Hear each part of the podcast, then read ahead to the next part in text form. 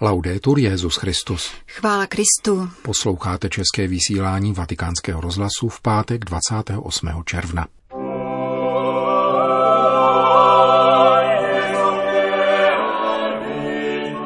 Vstoupit do modlitby znamená vstoupit svým srdcem do Ježíšova srdce, řekl Petrův nástupce celosvětové síti modlitby s papežem. Nastolit plnou jednotu za zachování legitimních rozdílů vyzval římský biskup delegaci Konstantinopolského ekumenického patriarchátu. Svatý stolec vydal pastorační směrnice ke státní registraci duchovenstva v Číně. Od mikrofonu zdraví Milan Glázer a Jana Gruberová.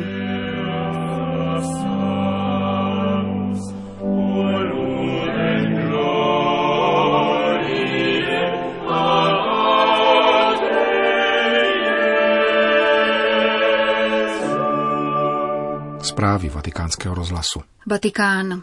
Svatý otec přijal vedení a delegáty celosvětové sítě modlitby s papežem. Pod dřívějším názvem Apoštolát modlitby založil v roce 1844 francouzský jezuita Xavier Gotrele a připomíná si tedy 175. výročí svého trvání.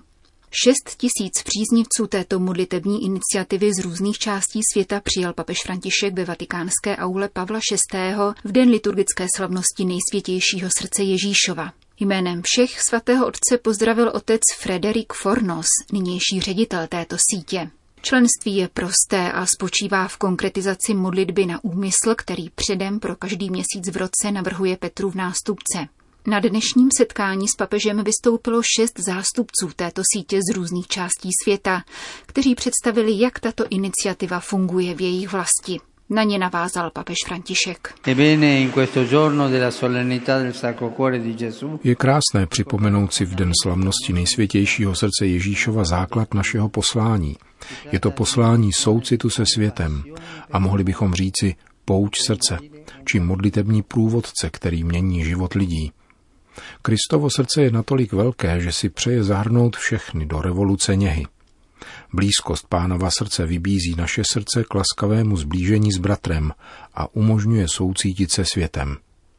Jsme povoláni být svědky a posly božího milosedenství, abychom světu nabídli světlou vyhlídku tam, kde jsou temnoty, naději tam, kde je zoufalství a spásu tam, kde se rozšířil hřích.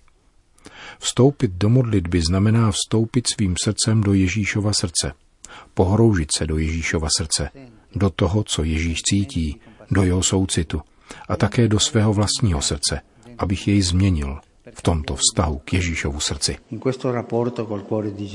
Papež František mluvil o nezbytnosti učit děti modlitbě, protože děti dosahují Ježíšova srdce okamžitě. Ježíš je má rád. A stejně tak učit i mládež modlitbě, která je velkou cestou života vedoucí stále vpřed. V této souvislosti dále zmínil Petru v nástupce potřebu komunikace mezi prarodiči a vnuky, protože v celosvětové síti modliteb se setkávají různé generace a mladí se od starých mohou naučit usuzovat srdcem. Je třeba rozvíjet schopnost usuzovat srdcem. Někdo by mohl říci, ale otče, usuzuje se přece hlavou. Nikoli, to není pravda. Usuzuje hlava, ale srdcem. To je schopnost, kterou je třeba rozvíjet. Schopnost usuzovat srdcem a zkušenosti starých učí přímluvné modlitbě. A v přímluvě je velikost modlitby. Přimlouvat se za toho či onoho je to, co činí Ježíš v nebi, protože Bible nám říká, že Ježíš se za nás přimlouvá u Otce. Je naším přímluvcem a my máme Ježíše napodobovat, být přímluvci. Boží velikáni a velikánky byli v dějinách vždycky přímluvci, jako je přímluvcem Ježíš. S poukazem na digitální kontext komunikace papež dále řekl, že je nezbytné, aby se církev ve svém poslání přizpůsobila době a používala moderní prostředky, které technika dává k dispozici. Je třeba vstoupit do nových aeropágů a hlásat tam boží milosrdenství a dobrotu. Je však třeba mít se na pozoru, sloužit si těmito prostředky, zejména internetem, aniž bychom se sami stali sluhy o něch prostředků. Je třeba vyvarovat se toho, abychom se stali úlovkem této sítě, namísto toho, abychom lovili ryby, to znamená duše, a přiváděli je k pánu. Závěrem papež zdůraznil, že jádrem poslání nejenom apoštolátu modlitby či celosvětové sítě modliteb, nýbrž celé církve, je modlitba. Můžeme dělat spoustu věcí, ale nikdy ne bez modlitby. Moc děkuji vám všem a chtěl bych také poděkovat tovaristu Ježíšovu. Někdy se má za to, že jezuité jsou intelektuálové, myslitelé, avšak tuto iniciativu modlitby vytvořili právě jezuité. Jezuité jsou muži, kteří se modlí.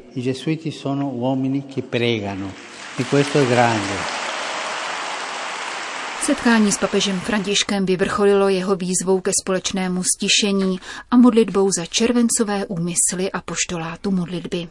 Vatikán. Slavnost svatých Petra a Pavla, která připadá na tentýž den ve východním i západním liturgickém kalendáři, nás pobízí k tomu, abychom obnovili vzájemnou lásku, z níž povstává jednota – Těmito slovy přivítal papež František delegaci Konstantinopolského ekumenického patriarchátu, která každoročně navštěvuje Řím ve dnech jeho patronátního svátku. Vatikánská delegace tuto návštěvu opětuje o svátku svatého Ondřeje. Společný svátek apoštolů Petra a Pavla, který se připomíná už od třetího století, nás zároveň vyzývá k apoštolské odvaze při hlásání evangelia, pokračoval římský biskup. Věrnost evangeliu se projevuje rovněž tehdy, pokud se zaobíráme aktuálními problémy naší doby, ku příkladu ochranou životního prostředí, poznamenal papež a svěřil se, že v této souvislosti čerpal podněty z ekologického úsilí konstantinopolského patriarchy Bartoloměje. Procházíme závažnou ekologickou krizí, v níž je péče o společný domov nejenom neodkladně naléhavá, nýbrž stává se z ní konkrétní způsob služby bližnímu v evangelním duchu. Obdobně považuji za kladné znamení spolupráci katolické církve s ekumenickým patriarchátem v rámci dalších aktuálních otázek, jakými jsou boj proti moderním formám otroctví, přijetí a integrace migrantů, uprchlíků a žadatelů o azyl, či úsilí o mír na různých úrovních. Papež František se dále zmínil o nedávných cestách do Bulharska a Rumunska, během kterých rozmlouval s představiteli tamních pravoslavných církví, patriarchy Neofitem a Danielem i jejich biskupskými synody. Obdivoval jsem víru a moudrost těchto pastýřů a docenil duchovní bohatství pravoslaví, vyznal římský biskup. Chtěl bych se vám svěřit, že jsem z o něch zemí odjížděl s hlubší touhou po vzájemném společenství. Jsem stále více přesvědčen o tom, že opětovné nastolení plné jednoty mezi katolíky a pravoslavnými se uskuteční skrze úctu k jejich specifickým totožnostem a za harmonického soužití oprávněných růzností. Ostatně Duch Svatý tvořivě podněcuje mnohost darů, které pak uvádí v soulad a přivádí k jednotě. Skutečné jednotě, která není uniformní, nýbrž zní jako mnohohlasá symfonie v lásce – jako římský biskup bych rád zdůraznil, že pro nás katolíky je cílem dialogu plné společenství uznávající rozrůzněnost, nikoli nivelizační sploštění a ještě méně absorpce. Ne tanto meno Řekl dnes římský biskup delegaci z Konstantinopolského ekumenického patriarchátu. Vatikán, Čína. Svatý stolec dnes vydal pastorační směrnice ke státní registraci duchovenstva v Číně. Je to reakce na tamnější státní zákon o náboženských vyznáních, podle něhož je duchovenstvo, tedy biskupové, kněží, řeholníci i řeholnice nuceno podepisovat tzv. občanskou registraci, která je podmínkou legálnosti jejich další duchovenské činnosti. Obsahem této registrace jsou však závazky, které přímo protiřečí náboženskému poslání, jako například povinnost přestat katechizovat děti a mládež. V několika čínských regionech již byla tato registrace po duchovenstvu požadována. Svatý stolec proto na žádost biskupů Čínské lidové republiky vydal zmíněné pastorační směrnice, kterými ponechává podpis zmíněné registrace na svobodě svědomí jednotlivých duchovních a vybízí k respektování obou možných přístupů k této povinnosti. Požadavek státních úřadů je v rozporu s ústavou Čínské lidové republiky, nemluvě o tom, že nebere v potaz provizorní dohodu o jmenování biskupů mezi Svatým stolcem a Čínskou lidovou republikou, protože občanská registrace prakticky vylučuje společenství místní církve s Petrovým nástupcem. Pastorační směrnice svatého stolce uvádějí, že biskup nebo kněz, který se rozhodne pro přijetí občanské registrace, ale považuje text, který je mu předložen k podpisu za neslučitelný s katolickou vírou, má během jeho podpisu písemně vyjádřit, že tak činí, aniž by se zříkal nezbytné věrnosti katolickému učení. Pokud není možné připojit k podpisu toto písemné upřesnění, má tak učinit alespoň verbálně a pokud možno za přítomnosti svědka. V každém případě je vhodné, aby dotyčný svému ordináři dodatečně objasnil úmysl, s nímž k registraci přistoupil. Na druhé straně, čteme dále v pastoračních směrnicích, svatý stolec chápe a respektuje volbu těch, kteří ve svědomí usoudí, že občanskou registraci podepsat nemohou. Zůstává jim na blízku a prosí pána, aby jim pomáhal uchovat společenství s bratry ve víře i vzhledem ke zkouškám, před nimiž se ocitnou. Je důležité, aby také věřící lajci nejenom pochopili složitost situace, ale také velkodušně přijali bolestné rozhodnutí svých pastýřů, ať už bude jakékoliv. Místní katolické společenství, ať je provází v duchu víry, modlitbou a sympatiemi a vystříhají se posuzování jejich rozhodnutí, střeží pouto jednoty a prokazují milosedenství všem – Svatý stolec ve zmíněných pastoračních směrnicích také oznamuje, že pokračuje v dialogu s čínskými státními představiteli ve snaze o nalezení východiska. Vatikán. Jednota církve je vždycky v ohrožení po staletí, tak je tomu v jejich dějinách po celou dobu. Války, interní konflikty, odstředivé tendence, nebezpečí schizmatu tak reaguje emeritní papež na obavy týkající se církve, jak píše ve své reportáži ze setkání s Benediktem XVI. italský novinář Massimo Franco. Emeritní papež zmíněné obavy přijímá s nezlomnou důvěrou, protože, jak uzavírá, nakonec vždycky převáží vědomí, že církev musí zůstat jednotná. Její jednota je totiž vždycky silnější než sváry a interní konflikty. Těmito slovy Benedikta XVI. končí šestistránková reportáž, kterou přineslo dnešní vydání týdenní přílohy italského listu Corriere della Sera. Fotografie ze současnosti i minulosti Josefa Ratzingera provázejí přívětivé líčení jeho poklidného a pravidelného životního rytmu v rezidenci Mater Ecclesia ve vatikánských zahradách. Jak známo, publikoval právě tento italský list letos v dubnu takzvané poznámky Benedikta XVI. nazvané Církev a skandál zneužívání, které vyvolaly nevrlé reakce mezi skutečnými či samozvanými důvěrníky papeže Františka. Objevila se dokonce kleveta spochybnující jeho autorství. Benedikt XVI., jak referuje Massimo Franco, reaguje s úsměvem.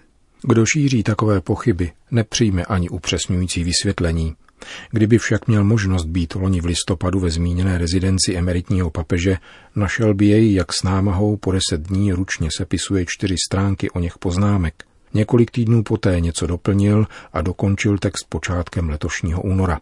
Nakonec svůj německý text nadiktoval svojí dávné sekretářce sestře Brigitte Vansing, s níž pracuje od roku 1984 a která jej přepsala do komputru, vytiskla a dala zpět Benediktovi k přehlédnutí, doplnění a opravám. Tato událost a následné nepřívětivé polemiky však vyjevily křehkost nijak nekodifikovaného soužití papeže a emeritního papeže po epochální abdikaci z roku 2013. Nic to nemění na tom, že papež František svého předchůdce navštěvuje častěji, než se o tom oficiálně referuje. Kritikům papeže Bergolia, kteří často zoufale hledají nějaké Ratzingerovo vyjádření, které by mohlo znít jako kritika nynějšího pontifikátu, vzkazuje emeritní papež neúprosně. Papež je jeden a tím je František. Cituje Massimo Franco Benedikta XVI. na stránkách týdenní přílohy italského listu Corriere della Sera.